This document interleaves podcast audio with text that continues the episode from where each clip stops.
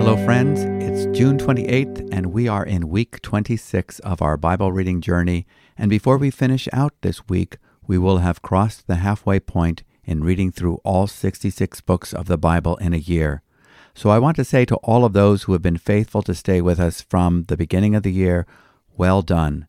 And if you are just joining us today, please know you are welcome. There are many wonderful mountain peaks of Revelation to cover in the second half of the journey and you will be able to catch up on all of the Psalms as we read through the book of Psalms twice in our tour. My name is David MacAdam, pastor and teacher at New Life Community Church in Concord, Massachusetts, and this is the One Year Bible Tour Guide podcast, episode number 179. And today we find ourselves in the territory of the historical narratives in both the Old and New Testaments the second book of Kings in the Old Testament, and the book of the Acts of the Apostles in the New Testament. We are going to pick up where we left off yesterday, starting 2 Kings chapter 13 with verse 1, as Jehoahaz reigns in Israel. 2 Kings 13, verse 1.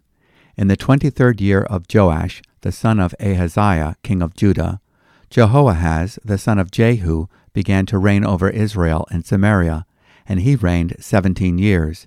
He did what was evil in the sight of the Lord, and followed the sins of Jeroboam the son of Nebat, which he made Israel to sin. He did not depart from them.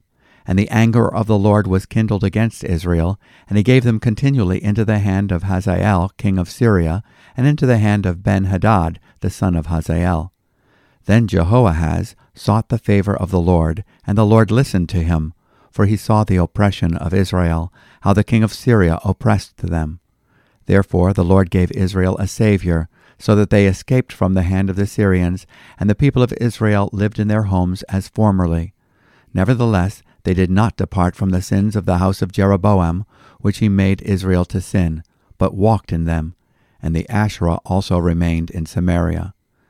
For there was not left to Jehoahaz an army of more than fifty horsemen, and ten chariots, and ten thousand footmen, for the king of Syria had destroyed them, and made them like the dust at threshing.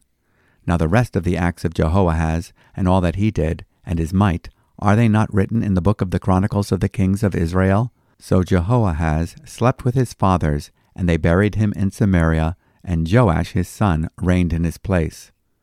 Jehoash reigns in Israel. In the thirty seventh year of Joash king of Judah, Jehoash the son of Jehoahaz began to reign over Israel in Samaria, and he reigned sixteen years. He also did what was evil in the sight of the Lord. He did not depart from all the sins of Jeroboam the son of Nebat, which he made Israel to sin, but he walked in them. Now the rest of the acts of Joash, and all that he did, and the might with which he fought against Amaziah king of Judah, are they not written in the book of the Chronicles of the Kings of Israel? So Joash slept with his fathers, and Jeroboam sat on his throne. And Joash was buried in Samaria with the kings of Israel. Now when Elisha had fallen sick with the illness of which he was to die, Joash, king of Israel, went down to him and wept before him, crying, My father, my father, the chariots of Israel and its horsemen. And Elisha said to him, Take a bow and arrows. So he took a bow and arrows. Then he said to the king of Israel, Draw the bow. And he drew it. And Elisha laid his hands on the king's hands, and he said, Open the window eastward. And he opened it. Then Elisha said, Shoot. And he shot. And he said, The Lord's arrow of victory, the arrow of victory over Syria. For you shall fight the Syrians in Aphek until you have made an end of them. And he said, Take the arrows. And he took them. And he said to the king of Israel, Strike the ground with them. And he struck three times and stopped. Then the man of God was angry with him and said, You should have struck five or six times, then you would have struck down Syria until you have made an end of it. But now you will strike down Syria only three times. So Elisha died, and they buried him. Now bands of Moabites used to invade the land in the spring of the year. And as a man was being buried, behold, a marauding band was seen, and the man was thrown into the grave of Elisha, And as soon as the man touched the bones of Elisha, he revived and stood on his feet. Now Hazael, king of Syria, oppressed Israel all the days of Jehoahaz. But the Lord was gracious to them, and had compassion on them, and he turned toward them because of his covenant with Abraham, Isaac, and Jacob, and would not destroy them, nor has he cast them from his presence until now. When Hazael, king of Syria, died, Ben Hadad his son became king in his place. Then Jehoash, the son of Jehoahaz, took again from Ben Hadad the son of Hazael the cities that he had taken from Jehoahaz his father in war. Three times Joash defeated him and recovered the cities of Israel. Chapter 14 In the second year of Joash the son of Jehoahaz, king of Israel, Amaziah the son of Joash, king of Judah, began to reign. He was twenty five years old when he began to reign, and he reigned twenty nine years in Jerusalem. His mother's name was Jehoaddin of Jerusalem. And he did what was right in the eyes of the Lord, yet not like David his father. He did in all things as Joash his father had done. But the high places were not removed. The people still sacrificed and made offerings on the high places. And as soon as the royal power was firmly in his hand, he struck down his servants who had struck down the king his father. But he did not put to death the children of the murderers, according to what is written in the book of the law of Moses, where the Lord commanded, Fathers shall not be put to death because of their children, nor shall children be put to death because of their fathers, but each one shall die for his own sin. He struck down ten thousand Edomites in the valley of Salt, and took Selah by storm, and called it Joktheel, which is its name to this day. Then Amaziah sent messengers to Joash, the son of Jehoahaz, son of Jehu, king of Israel, saying, Come, let us look one another in the face. And Jehoash, king of Israel, sent word to Amaziah, king of Judah, A thistle on Lebanon sent to a cedar on Lebanon, saying, Give your daughter to my son for a wife and a wild beast of Lebanon passed by and trampled down the thistle. You have indeed struck down Edom, and your heart has lifted you up. Be content with your glory and stay at home, for why should you provoke trouble so that you fall, you and Judah with you? But Amaziah would not listen. So Jehoash, king of Israel, went up, and he and Amaziah, king of Judah, faced one another in battle at Bethshemesh, which belongs to Judah. And Judah was defeated by Israel, and every man fled to his home. And Jehoash, king of Israel, captured Amaziah, king of Judah, the son of Jehoash, son of Ahaziah, at Bethshemesh, and came to Jerusalem and broke down the wall of Jerusalem for four hundred cubits, from the Ephraim gate to the corner gate. And he seized all the gold and silver and all the vessels that were found in the house of the Lord, and in the treasuries of the king's house, also hostages, and he returned to Samaria. Now the rest of the acts of Jehoash that he did, and his might, and how he fought with Amaziah king of Judah, are they not written in the book of the Chronicles of the kings of Israel? So Jehoash slept with his fathers, and was buried in Samaria with the kings of Israel. And Jeroboam his son reigned in his place. Amaziah the son of Joash king of Judah lived fifteen years after the death of Jehoash, son of Jehoahaz, king of Israel. Now the rest of the deeds of Amaziah, are they not written in the book of the Chronicles of the kings of Judah? And they made a conspiracy against him in Jerusalem, and he fled to Lachish. But they sent after him to Lachish, and put him to death there. And they brought him on horses, and he was buried in Jerusalem with his fathers in the city of David. And all the people of Judah took Azariah, who was sixteen years old, and made him king instead of his father Amaziah. He built Elath and restored it to Judah after the king slept with his fathers. In the fifteenth year of Amaziah, the son of Joash, king of Judah, Jeroboam, the son of Joash, king of Israel, began to reign in Samaria, and he reigned forty one years. And he did what was evil in the sight of the Lord. He did not depart from all the sins of Jeroboam, the son of Nebat, which he made Israel to sin. He restored the border of Israel from Lebo Hamath as far as the sea of the Arabah, according to the word of the Lord, the God of Israel, which he spoke by his servant Jonah, the son of Amittai, the prophet, who was from Gath Hepher. For the Lord saw that the affliction of Israel was very bitter, for there was none left, bond or free, and there was none to help Israel. But the Lord had not said that he would blot out the name of Israel from under heaven, so he saved them by the hand of Jeroboam the son of Joash. Now the rest of the acts of Jeroboam, and all that he did, and his might, how he fought, and how he restored Damascus and Hamath to Judah in Israel, are they not written in the book of the Chronicles of the kings of Israel? And Jeroboam slept with his fathers, the kings of Israel, and Zechariah his son reigned in his place. And this concludes today's portion from our reading in the book of Second Kings. Now let's take a few moments to reflect upon what we have just read. There is a particularly interesting incident that takes place prior to the death of Elisha. We read about the king of Israel, Jehoash, not the Joash Jehoash of Judah, whom we read about in the previous chapter, the surviving son of Ahaziah. Jehoash of Israel makes a trip to pay respects to the prophet Elisha before he dies. Elisha's ministry is not yet over. On his deathbed, he is still prophesying. He tells Jehoash to take arrows and open the east window. The east window would be facing Israel's enemies, the Aramean kingdoms, but also the rising sun. The king was told to shoot arrows from the window to the ground east of his residence. The prophet's words are very important. Take the bow in your hands. 2 Kings chapter 13 verse 15.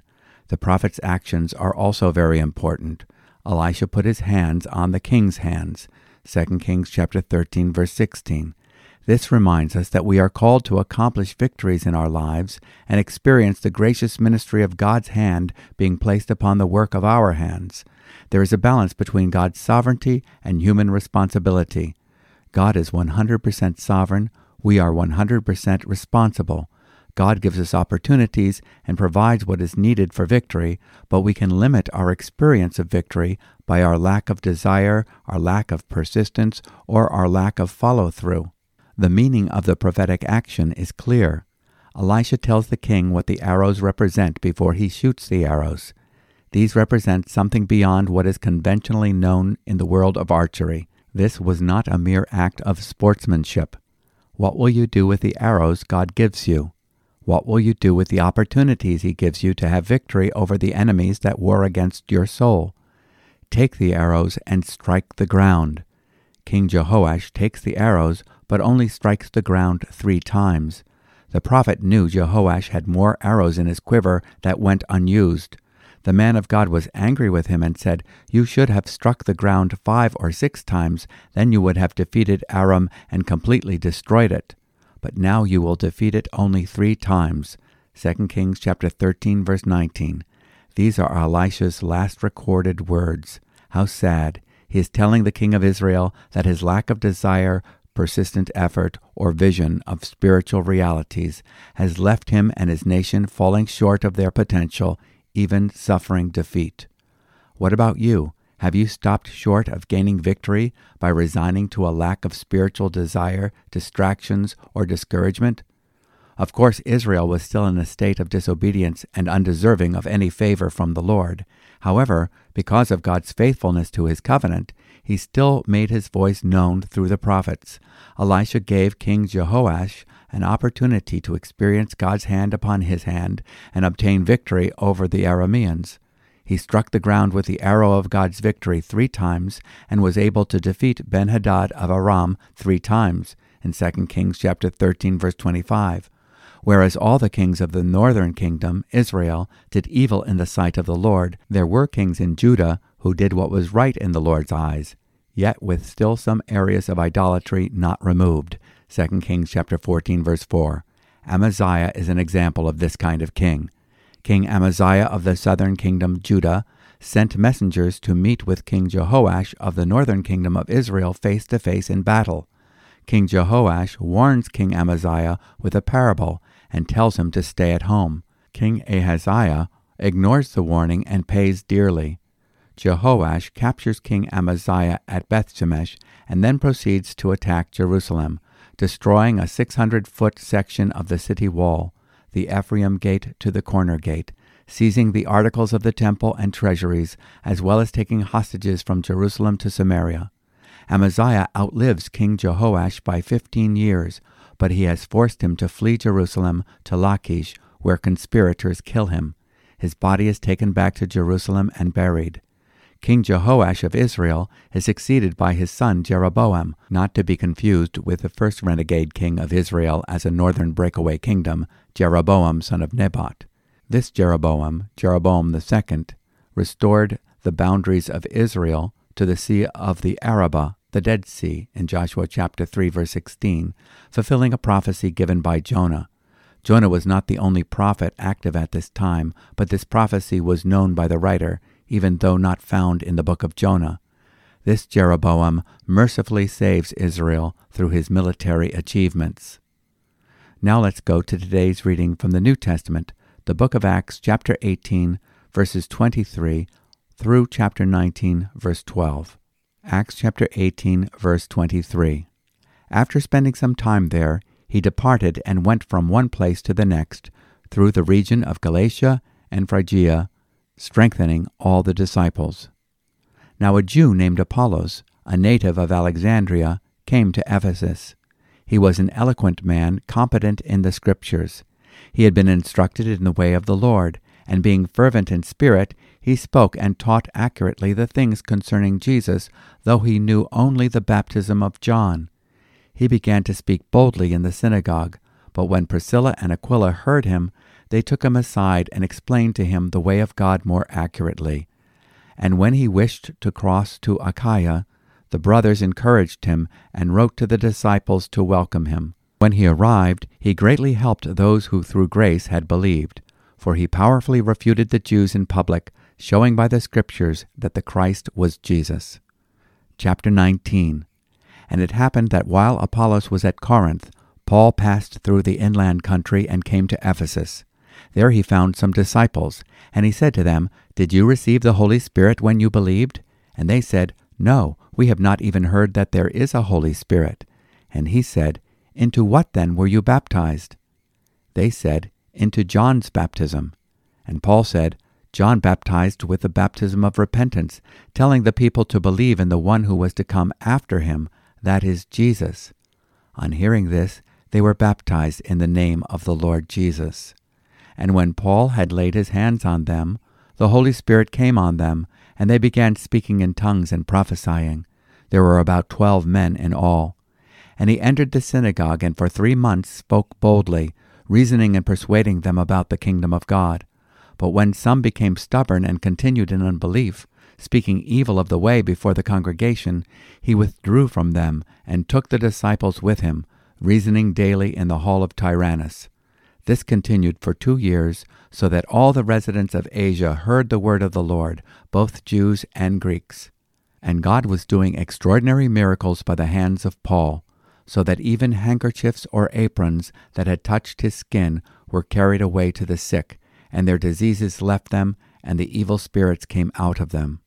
And this concludes our reading from the New Testament portion from the book of Acts. In today's reading, we learned of Apollos and his ministry at Ephesus. He had a partial understanding of the ministry of Jesus, not understanding the finished work of redemption that Jesus accomplished on the cross. Remember that throughout Jesus' teaching ministry, many who heard him traveled throughout the Roman world. They told people about Jesus' baptism by John, his teaching, and miracles, yet not realizing that Jesus had fulfilled the Scriptures as the Redeemer, living, dying, and rising as a substitute for the penitent believer. They did not have the full story of the gospel. Apollos was from Alexandria in Egypt, the second most important city in the Roman Empire.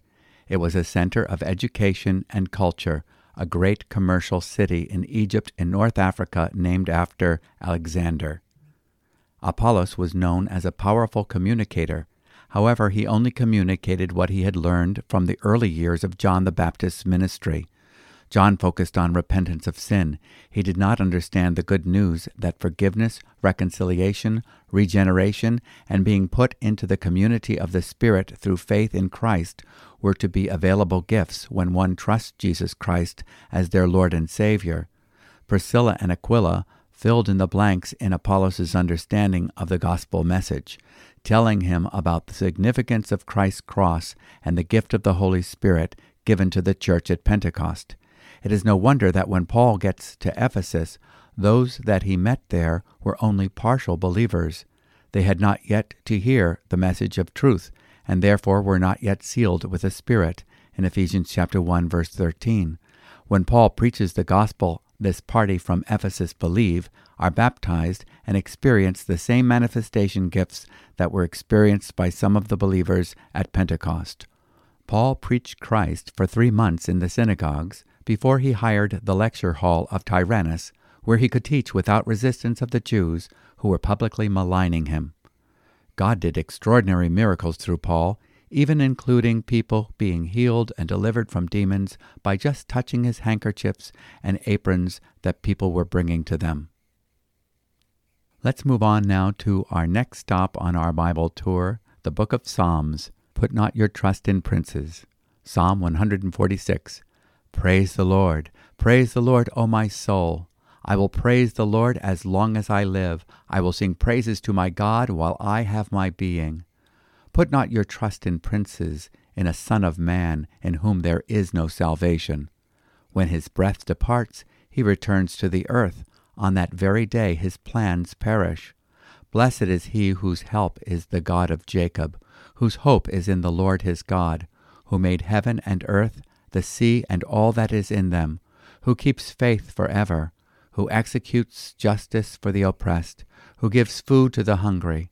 The Lord sets the prisoners free. The Lord opens the eyes of the blind. The Lord lifts up those who are bowed down. The Lord loves the righteous. The Lord watches over the sojourners. He upholds the widow and the fatherless, but the way of the wicked he brings to ruin. The Lord will reign forever. Your God, O Zion, to all generations. Praise the Lord.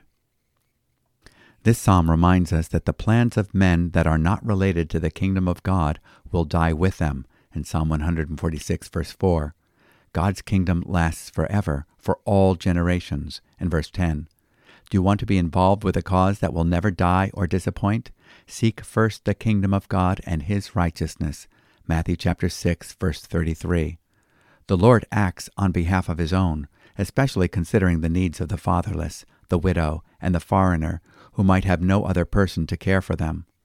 This psalm calls us to praise the Lord our whole life long, Psalm 146, verses 1 to 2 and verse 10, and not to put our trust in earthly leaders who cannot save, in Psalm 146, verse 3.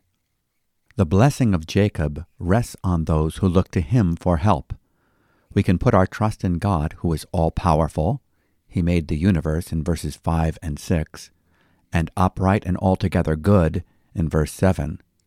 He is the liberator in verse 8a and the lifter in verse 8b, who opens blind eyes in verse 8a and provides watch care to those who are often overlooked in verse 9, such as the fatherless and the widow.